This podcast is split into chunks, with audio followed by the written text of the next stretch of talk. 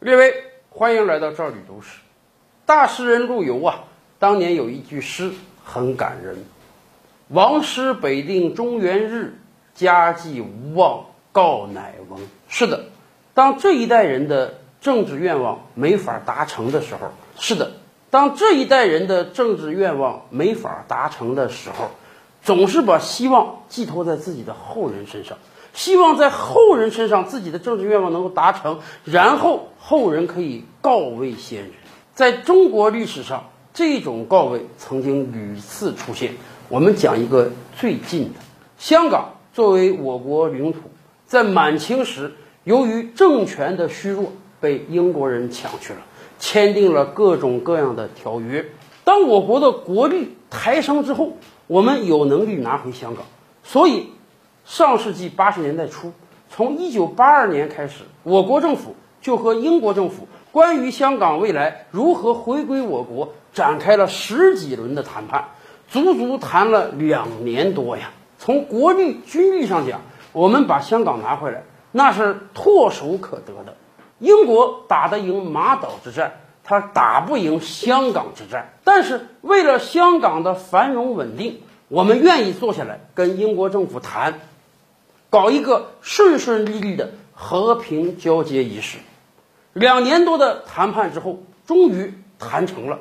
中英签订了相关的协议，确定了到一九九七年七月一日，香港的主权回归中国。这个协议签订好之后，不单中英双方啊要留副本，同时我们也要把这个文件的一个副本递交给联合国，让联合国承认这是一个国际公约。于是，在一九八五年，就由我国驻联合国全权大使向联合国递交了这份中英之间的协议。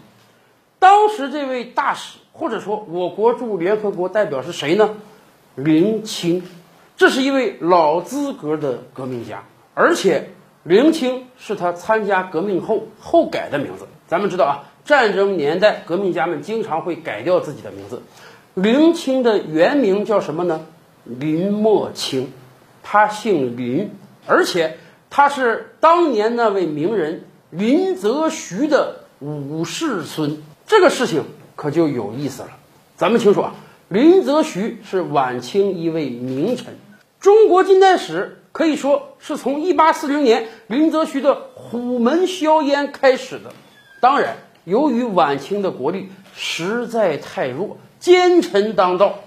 林则徐能够虎门销烟，林则徐能够在广东安排军队防御外敌，但是对于东南沿海的其他城市，他鞭长莫及呀，以至于让英舰叩开了国门。也就是从那个时候开始，英国人盯上了我们的香港，最后把它割让掉了。从林则徐开始，香港被割让给了英国，而由林则徐的五世孙林默卿。递交给联合国文件，香港要回归中国。一九八五年之后，又过了十二年，到了一九九七年，香港回归中国那一天，林氏的几百个子孙聚集在一起，焚香叩首，告慰先人。我们终于把香港拿回来了。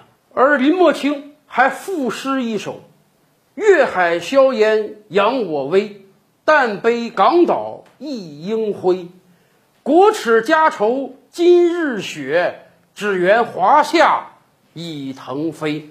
这首诗虽然没有陆游那两句啊那么知名，传承的那么久，但是我们相信，林氏后人在念自己这首诗的时候，心情一定比陆游好得多呀。